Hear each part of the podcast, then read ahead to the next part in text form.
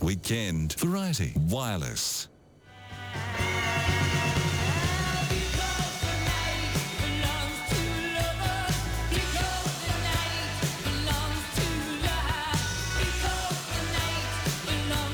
From 1978. Massive hit for Patti Smith. She got what she wanted. I'm famous. More on that later.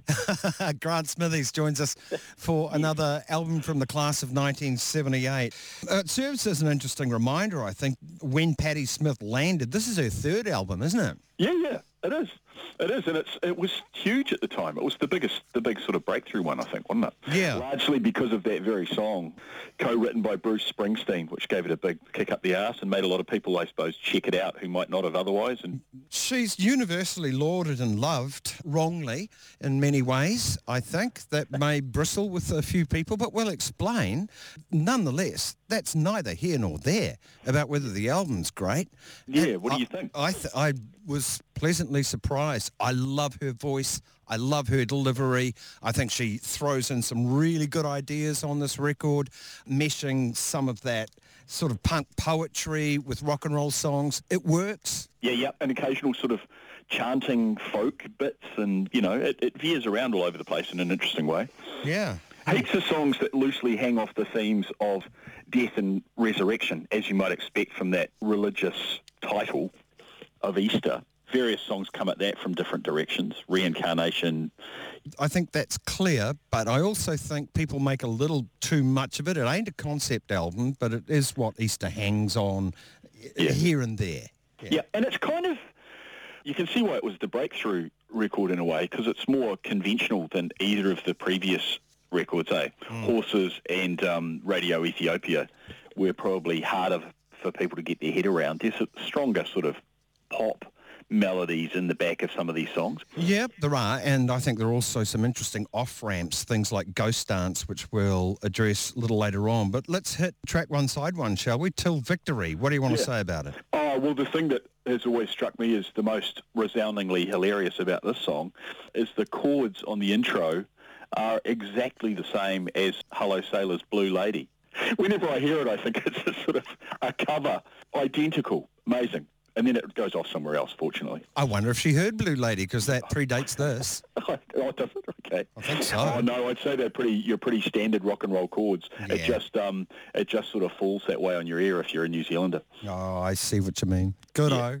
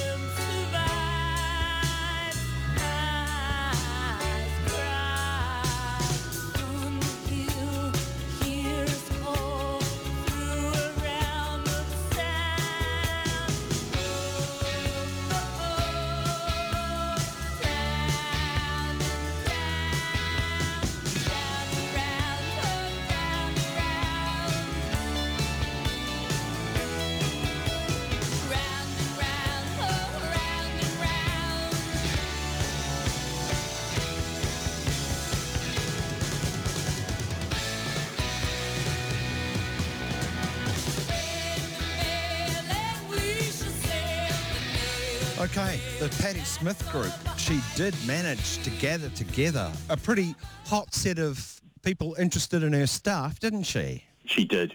And Lenny Kay, probably the most interesting, eh? He's Yeah. had his finger in more pies than a bloody clumsy baker, that boy. Like, he put together um, that famous Nuggets compilation of garage rock, which I, I really rate. Years ago, he was a sort of rock writer and things. He worked in record stores for years.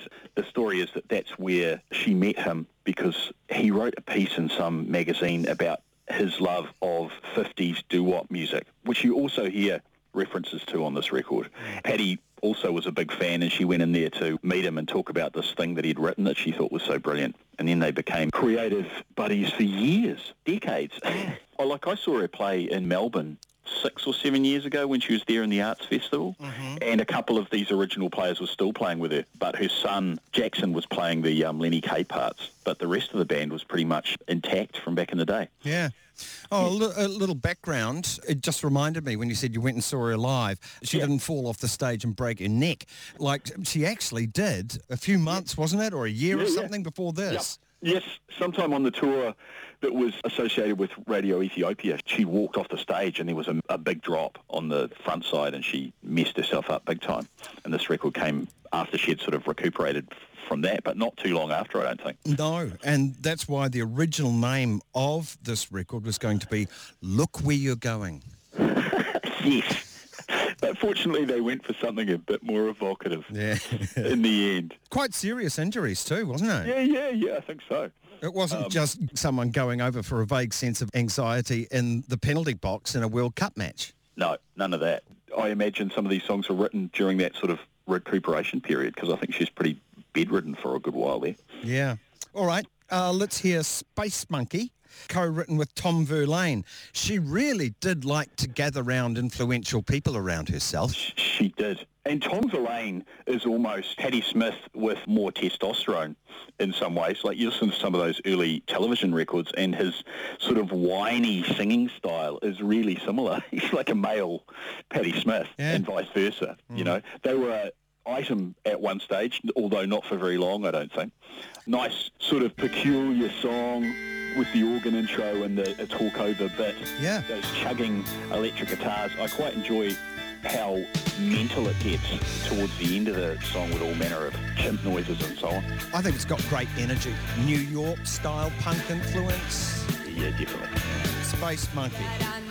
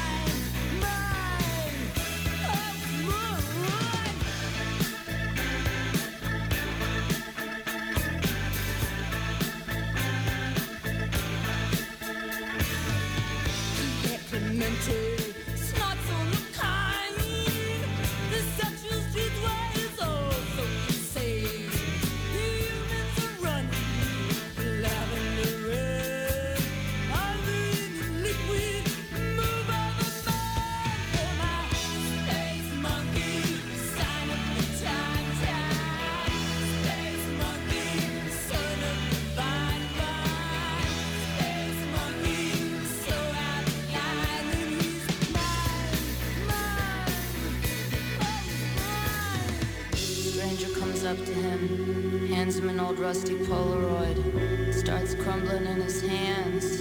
He says, Oh man, I don't get the picture. This is no picture.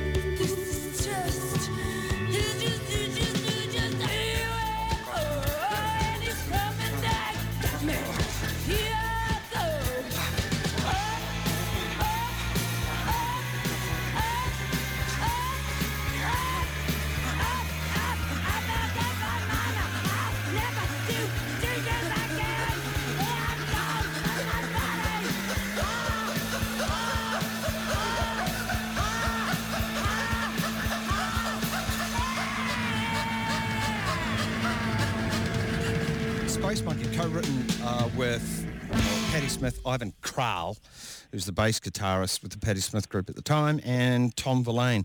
All right, people will be wondering, hey, why are you dissing Patti Smith? She's awesome. yes. Well, Well- Depends who you talk to, doesn't it? it really does depend who you talk to, and it was a revelation on so many fronts when I read the stunning book. Go and get it at once, listeners. Please kill me. The uncensored oral history of punk, and there is no editorial in it whatsoever. It is done in witness style. People who were there. And I was kind of surprised, very surprised, how many people who I rate, that's the thing. Petty Smith uh, doesn't get a great review, does She she? really, she really doesn't, because I've read that too.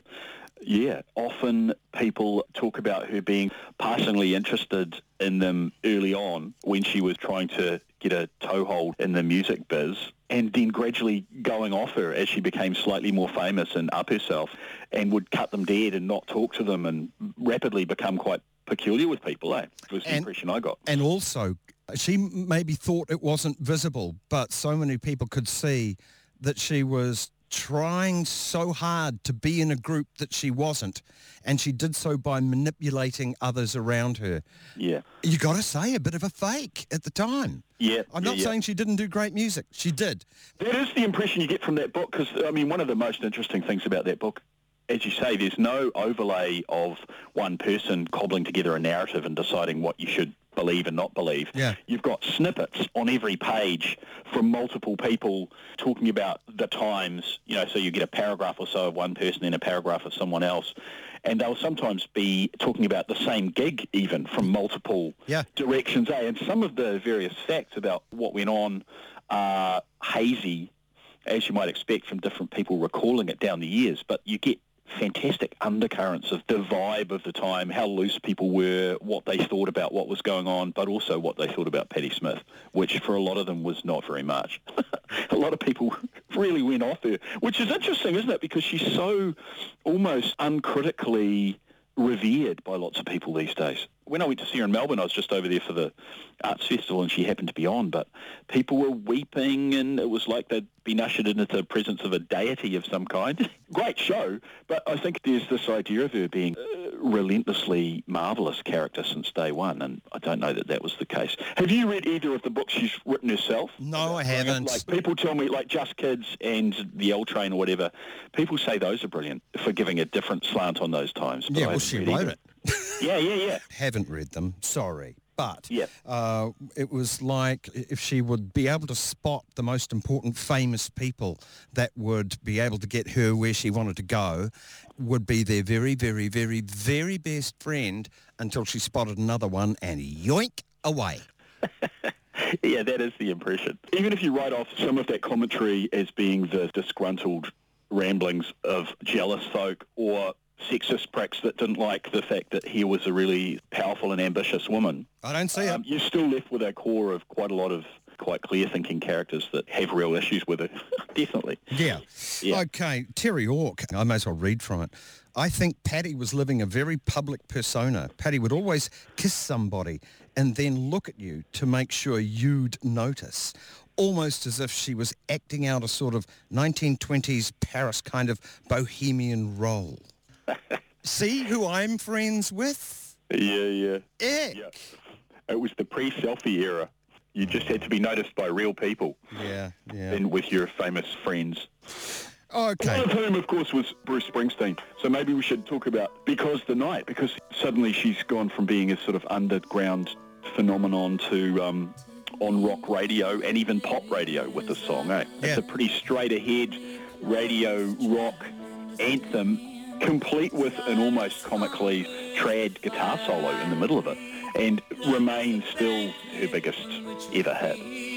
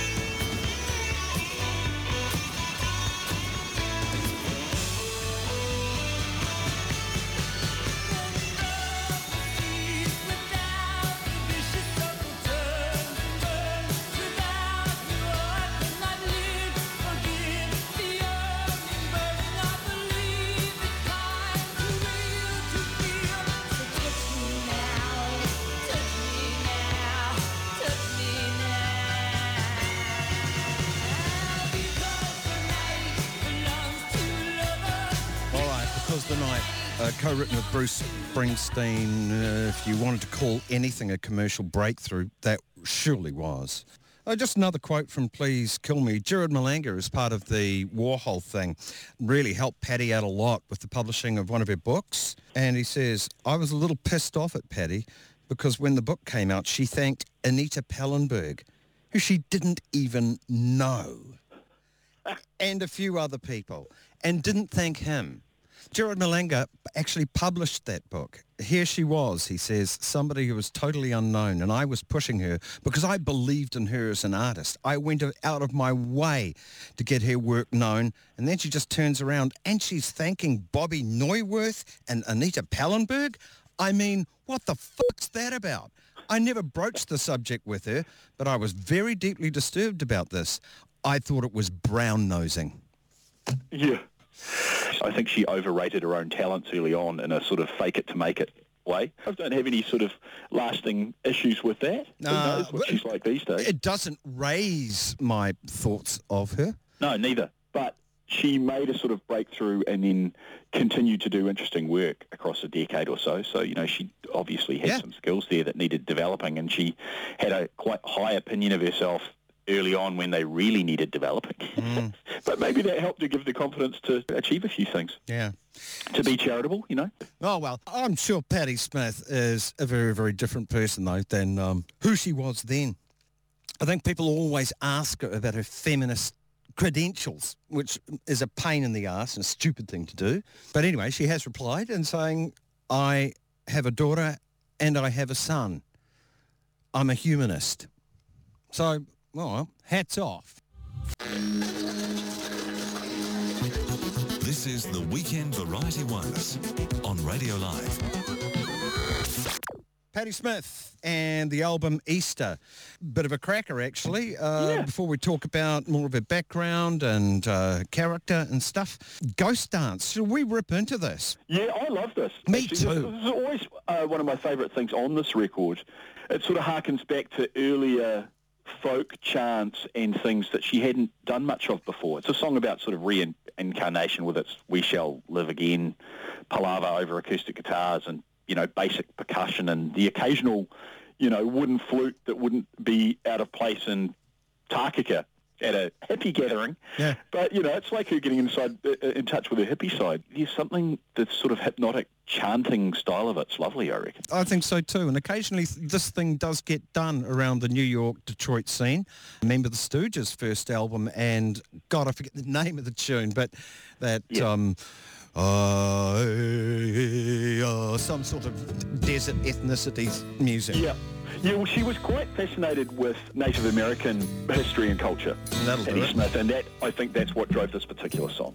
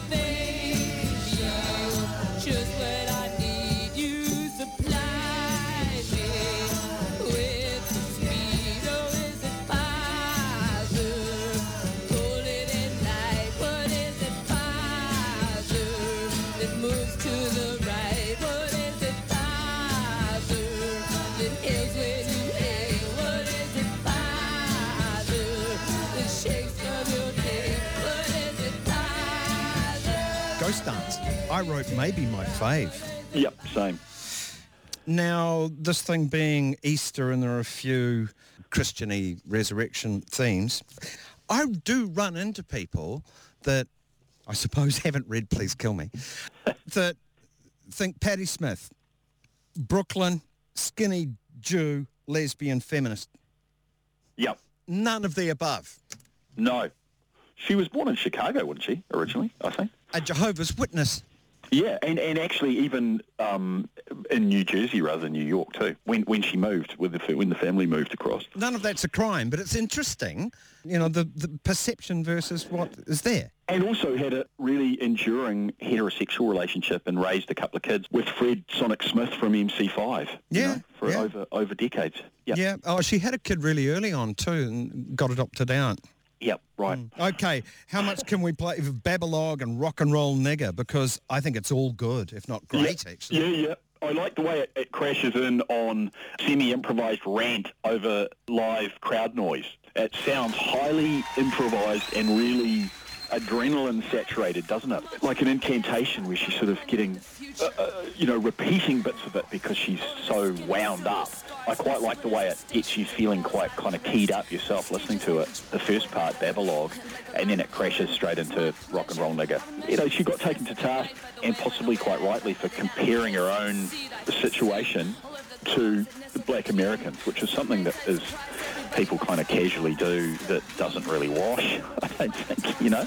I always liked it the first time round, but it seems a bit sort of strangely presumptuous in, in hindsight. No, I see what you mean. Oh, this is why you're here. You listen to the words. I actually just like the music. yes. Okay. Yeah. All right, what we can anyway. Crazy, sleepy, Comanche, rise this matting of skin. I wake up, I am lying peacefully. I'm lying peaceful and my knees are open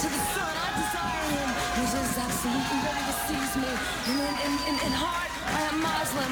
In heart, I am an, an American. And in heart, I'm a Muslim. In heart, I'm an American artist. And I have no guilt. I seek pleasure. I seek nerves under your skin. The narrow archway, the layers, the scroll of ancient letters. We worship the floor, the belly, the belly, the,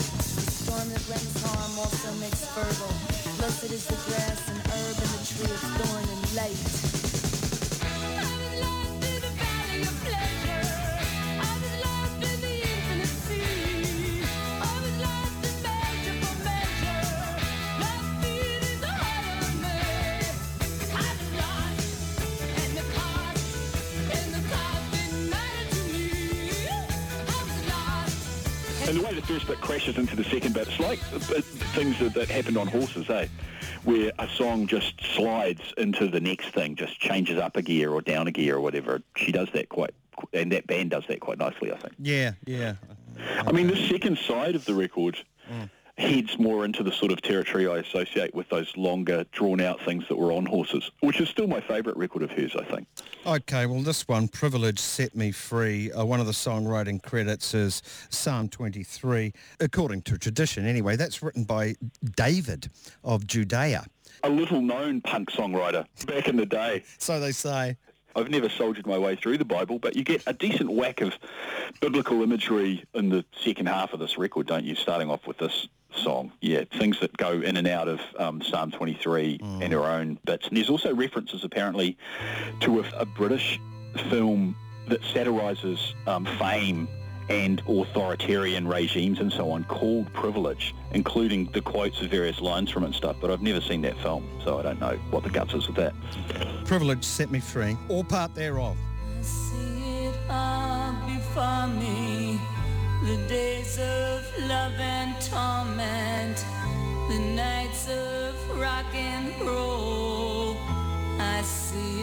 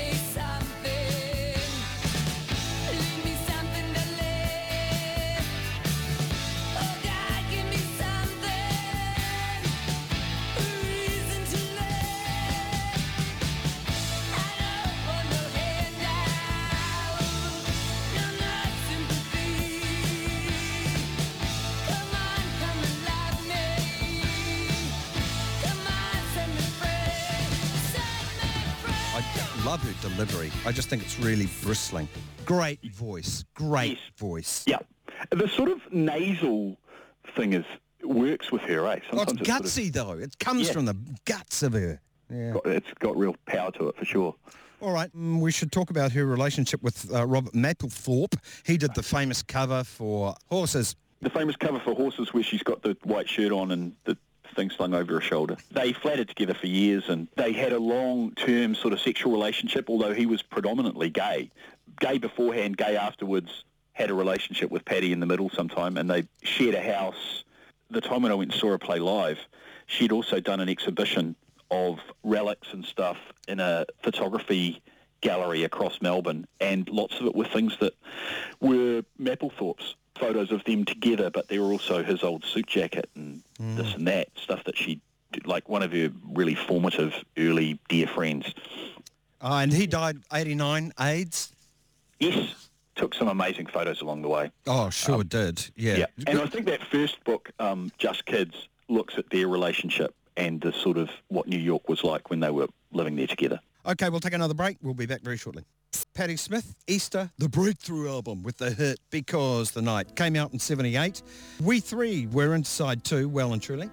Yep. And this is another thing on here that I like. I've got a lot of time for this song. It's piano intro and pretty straightforward, but to me there's some real tenderness in it. And even with her vocals that are sometimes fairly unconventional, you can hear her deep love of 1950s doo-wop in this, I mm. reckon. Okay. You know, the, the phrasing of it, you can imagine uh, a doo-wop chorus behind her even on some of it, even though it's just, the instrumentation is really different. It's just got that sort of vibe all over it to me. You say you want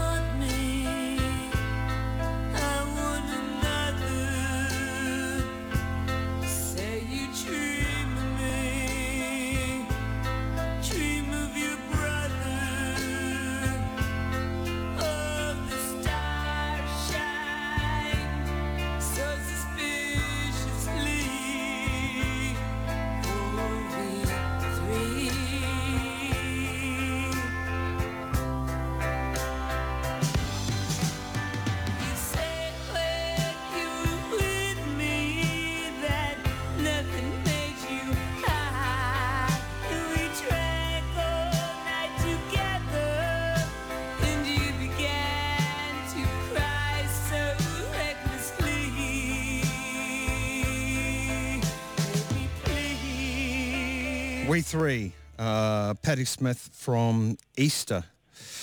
I do want to get through the next tune because I think the final track, which, you know, sometimes because of time constraints, you know, we, only play a little bit of it before the doot doot diddly doot music to news happens.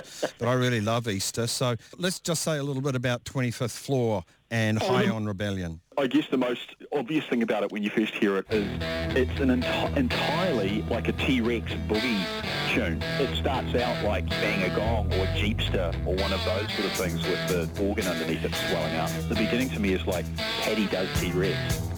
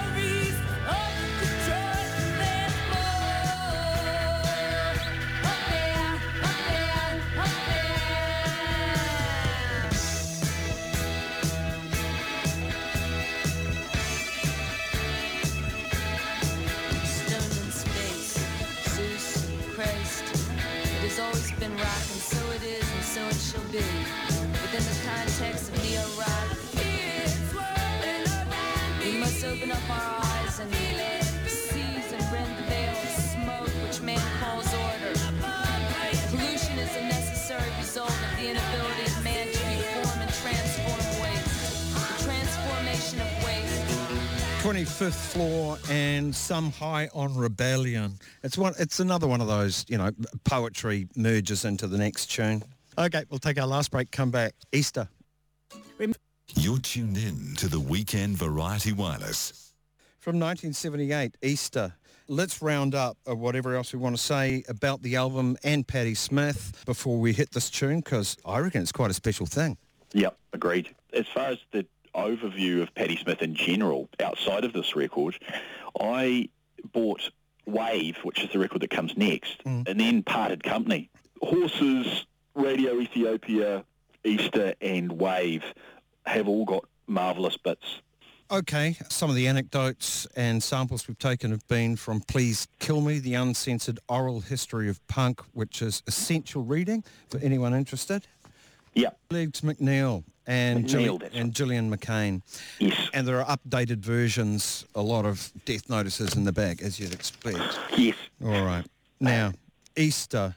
Forget about the lig- religious imagery. Uh, Well, I will because you can talk about the words if you like. Yes. Now, how rarely church bells are used in a rock song and they cut through magnificently. It's just one of the most beautiful sounds to throw in a rock song and so few people do it. Yeah, yeah. Sometimes they'll get chucked into the chorus if you're um, Phil Spector, but this fades into pealing bells right from the start. Eh? It establishes a, an unusual mood right from the intro. Okay, we are going to play as much of it as we can. You'll certainly hear some church bells, uh, but the album's Easter and it's easily available. Anything else Yep. you want to say? There's a, a whole bunch of Catholic imagery around baptism and communion and the blood of Christ. It's ultimately some pretty cheap wine and a funny wee biscuit. You got it. If I was to say that, that my mallow puff of an evening was Muhammad Ali, people would lock me up. exactly. But, but there's something, like you say, the main point is there's something lovely about the song. You almost get a second-hand jolt of power from religious imagery, even if you're an atheist, don't Oh, you? of course, yeah. It's l- so laden with vibrations of mystery and magic, and you can see why it's been ransacked by songwriters forever. Um, and that's what goes on here. But there's a mix of religious imagery, but she was also talking about the seasons and things, like she's a, a sort of pantheist or a pagan. And I think they're interestingly woven together over a, a thing that's melodically gorgeous, eh? And she mentions um, Frederick, the husband, throughout. Are various mentions of assorted humans that drift in and out of the religious bits as well. Right, okay. Lovely thing though. Okay, Grant Smithies, thank you very much. We'll Anytime. do another one soon. Okay.